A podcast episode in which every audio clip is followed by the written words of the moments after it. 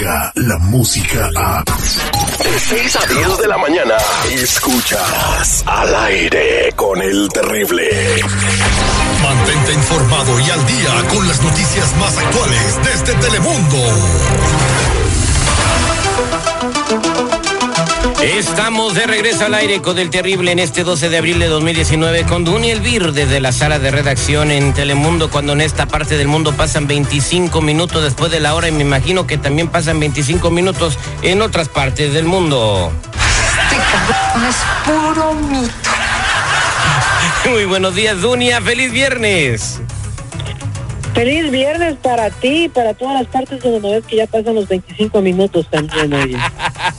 y sí, doña.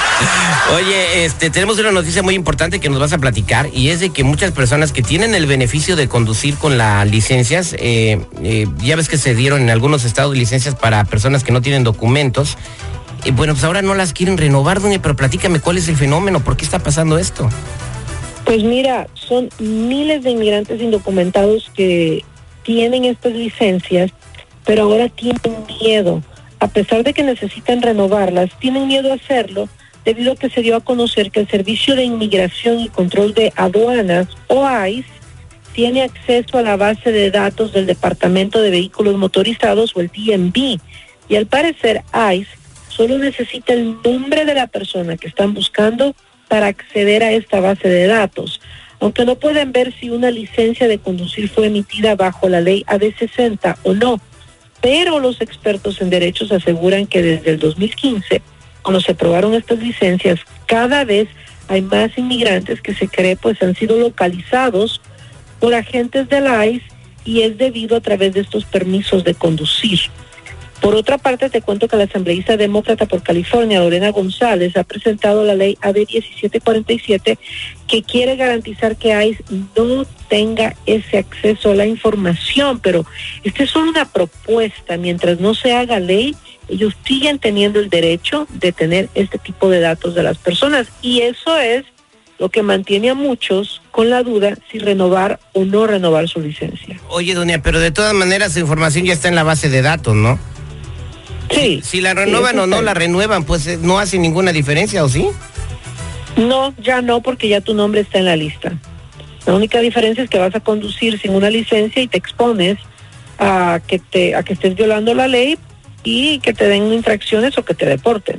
La mejor recomendación es cumplir con su deber para poder estar bien, digo si, si vas a correr ese riesgo, digo, pues, I'm sorry, pero tienes que correr ese riesgo, porque imagínate, sin papeles y sin licencia, obviamente sin aseguranza, pues, ¿a dónde vamos a parar? Eh, exactamente, yo creo que lo, que tiene que hacer la gente, pues, es de que, eh, pues, no tengan miedo y, ya está su información en la base de datos, saquen su licencia y a manejar bien y a portarse bien y andar en ese país como debe de ser, porque si no manejas borracho y andas siguiendo todas las reglas de tráfico, las posibilidades de que te detengan, pues, son muy mínimas, ¿no?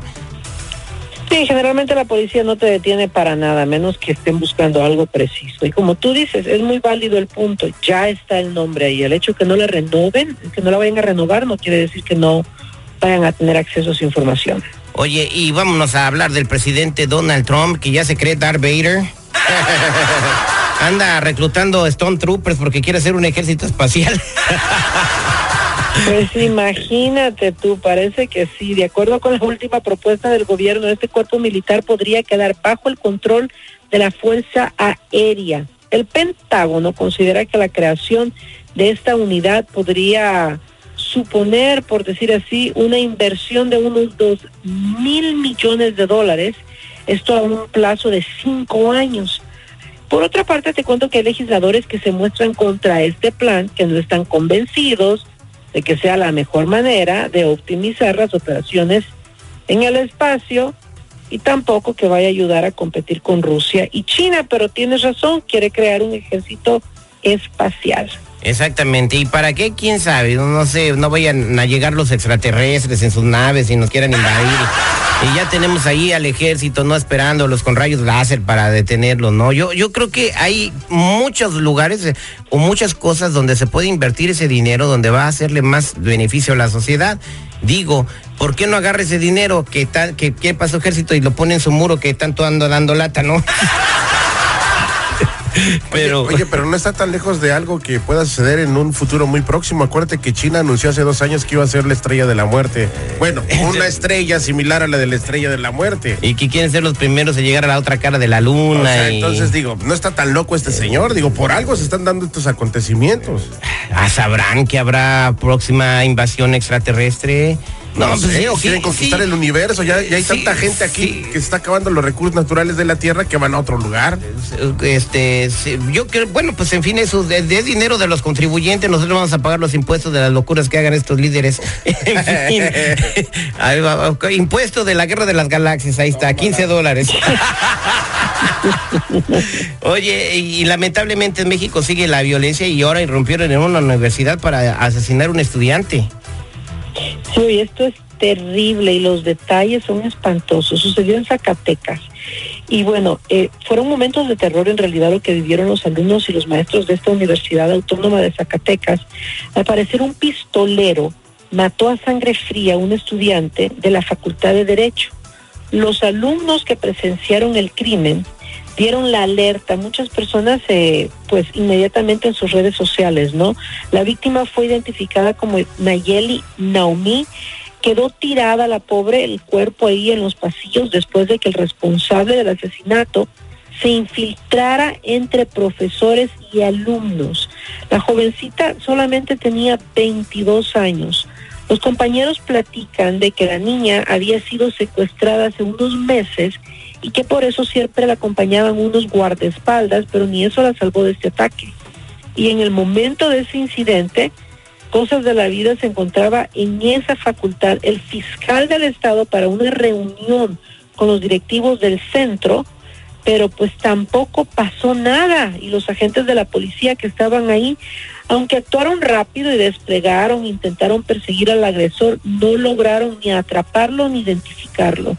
Así que las cámaras de seguridad es lo único que tienen como clave para esta investigación y, y poder saber exactamente quién la mató, pero la criminalidad está increíble. México ahorita está en una lista no deseada en cuanto a, para los turistas, ¿no? Así que es bien difícil esto. Imagínate, con el fiscal del estado en el plantel, llega esta persona, se mete como Pedro por su casa, asesina a la niña esta que ya fue, ha sido secuestrada, me imagino que la liberaron sin rescate, fue como una venganza, no sé. Pobrecita, o sea, estaba estudiando derecho, quería ser alguien en la vida y, termina su vida de esta manera tan fea. De, hay mucho trabajo por hacer, de verdad. No es lo mismo ver los toros por afuera que verlos, eh, eh, que ver, que estar ahí adentro toreándole el torito.